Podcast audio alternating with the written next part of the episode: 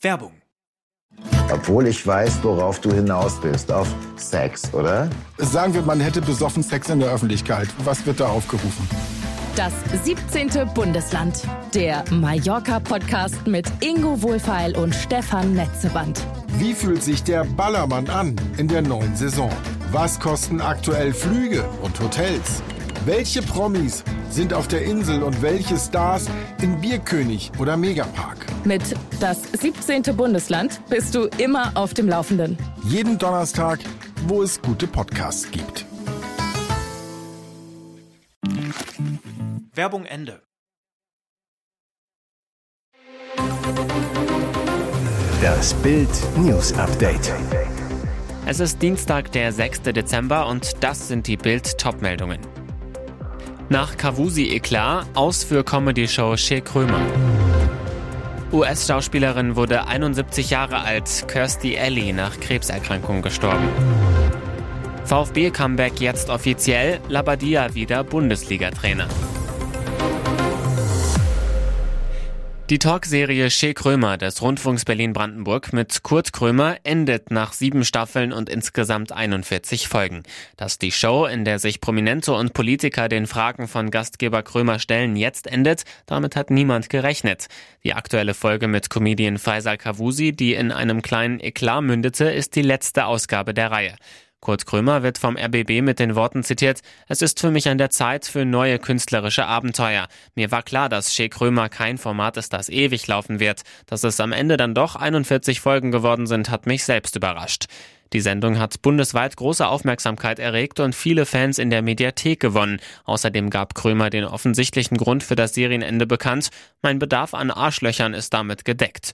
In der letzten Sendung mit Faisal Kavusi hatte sich die Situation zugespitzt. Krömer brach das Gespräch mehrere Minuten vor Ende vorzeitig ab und verließ den stilisierten Verhörraum. Anschließend sagte er vor den Kameras, heute ist der Tag, wo ich glaube, dass ich nach Hause gehe und mal gucke, ob ich das Konzept vielleicht nochmal überdenke. Dann stand er auf und ging. Ob dieses Geschehen mit dem Ende des Formats zusammenhängt, blieb zunächst unklar. Trauer um Kirstie Alley. Die US-Schauspielikone starb völlig unerwartet. Allies Kinder gaben am Montagabend bei Twitter bekannt, dass sie nach einem Kampf mit Krebs, der erst kürzlich entdeckt wurde, verstorben ist. Allie wurde 71 Jahre alt. Ihre Krankheit hatte sie bis zuletzt nicht öffentlich gemacht. In der Mitteilung heißt es weiter, sie war von ihrer engsten Familie umgeben und kämpfte mit großer Kraft. Sie hinterlässt uns die Gewissheit ihrer unendlichen Lebensfreude und der Abenteuer, die vor ihr liegen. So ikonisch wie sie auf der Leinwand war, war sie eine noch fantastischere Mutter und Großmutter. Ellie spielte in ihrer langen Karriere zahlreiche Rollen. Ihren Durchbruch hatte die US-Amerikanerin als Rebecca Howe in der Kult-Sitcom Cheers, für die sie von 1987 bis 93 vor der Kamera stand. Für ihre Darstellung als Rebecca wurde Ellie fünfmal für einen Emmy und viermal für einen Golden Globe nominiert. Sie gewann beide Preise jeweils einmal. Ellie spielte in vielen weiteren Kinofilmen und Fernsehserien, darunter als Hauptrolle in der Komödie Guck mal, wer da spricht, an der Seite von John Travolta. Außerdem war sie unter anderem in Star Trek 2, Fackeln im Sturm und Der letzte Pate zu sehen. Wahnsinnstat in Hessen. Im Frankfurter Stadtteil Braunheim ist ein 38-Jähriger am Montagabend auf offener Straße erschossen worden. Vor Ort wurde ein Tatverdächtiger festgenommen, das bestätigte ein Polizeisprecher auf Bildnachfrage. Der Notruf sei um 18.38 Uhr eingegangen. Mehrere Schüsse trafen das Opfer. Für den Mann kam jede Hilfe zu spät. Die Tat ereignete sich in der Heerstraße. Mehrere Reanimationsversuche blieben erfolglos. Der Mann erlag noch im Rettungswagen seinen Verletzungen. Die Hintergründe der Tat sind noch unklar, die Ermittlungen laufen. Kriminalpolizei und Spurensicherung untersuchten am Abend den Tatort. Er wollte seine Lebensgefährtin Anja beschützen, dann war Jochen N. tot. Der Tankstellenpächter aus Längerich in NRW starb als Held. Als seine Freundin Anja T. in seinem Esso-Shop von einem Angreifer bepöbelt wurde, schritt N. ein und wurde erstochen. Auch drei Kugeln eines Polizisten, der auf den Täter schoss, trafen ihn. Die Anteilnahme im Ort ist groß. Bürgermeister Wilhelm Mörke zu Bild. Herr N. war eine Institution im Ort. Er war bekannt für seine Freundlichkeit und Zuverlässigkeit. Jochen N. betrieb auf dem Gelände auch eine Art Schrauberwerkstatt. Ein Bekannter zu Bild. Er hat uns immer geholfen und hatte so eine liebenswerte Art. Seit 2015 war er Mitglied im ortsansässigen Fußballverein SC Preußen 06 Längerich. Sein Sohn Rico machte dort ein freiwilliges soziales Jahr. Ein alter Bekannter kehrt an die Seitenlinie des VfB Stuttgart zurück. Bruno Labbadia wird neuer Trainer des abstiegsbedrohten Bundesligisten aus Schwaben und erhält einen Vertrag bis Juni 2025.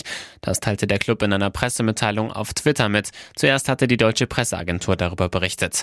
Damit beerbt Labbadia Interimscoach Michael Wimmer, der für den im Oktober entlassenen Aufstiegstrainer Pellegrino Matarazzo kurzfristig übernommen hatte.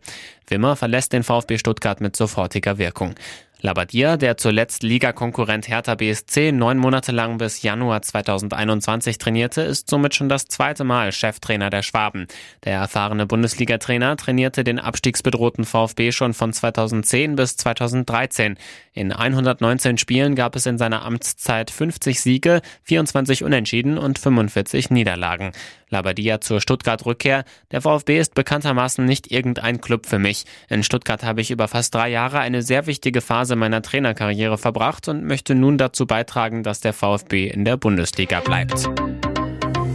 Und jetzt weitere wichtige Meldungen des Tages vom Bild Newsdesk. Verband macht DFB aus offiziell. Bierhoff-Vertrag aufgelöst. Hammer beim DFB. Der Vertrag mit Geschäftsführer Oliver Bierhoff wird vorzeitig aufgelöst. Darauf haben sich der DFB und der Ex-Nationalspieler am Montagabend verständigt. Sein Vertrag lief ursprünglich bis 2024. Dies gab der Verband in einer Pressemitteilung bekannt. Bierhoff mein Wirken war stets getrieben von der Überzeugung, mein Bestes für den DFB und die Nationalmannschaften zu geben. Umso mehr schmerzt mich das Abschneiden der Männernationalmannschaft bei den Weltmeisterschaften in Russland und Katar. Ich gehe deshalb auch nicht ohne die nötige Selbstkritik.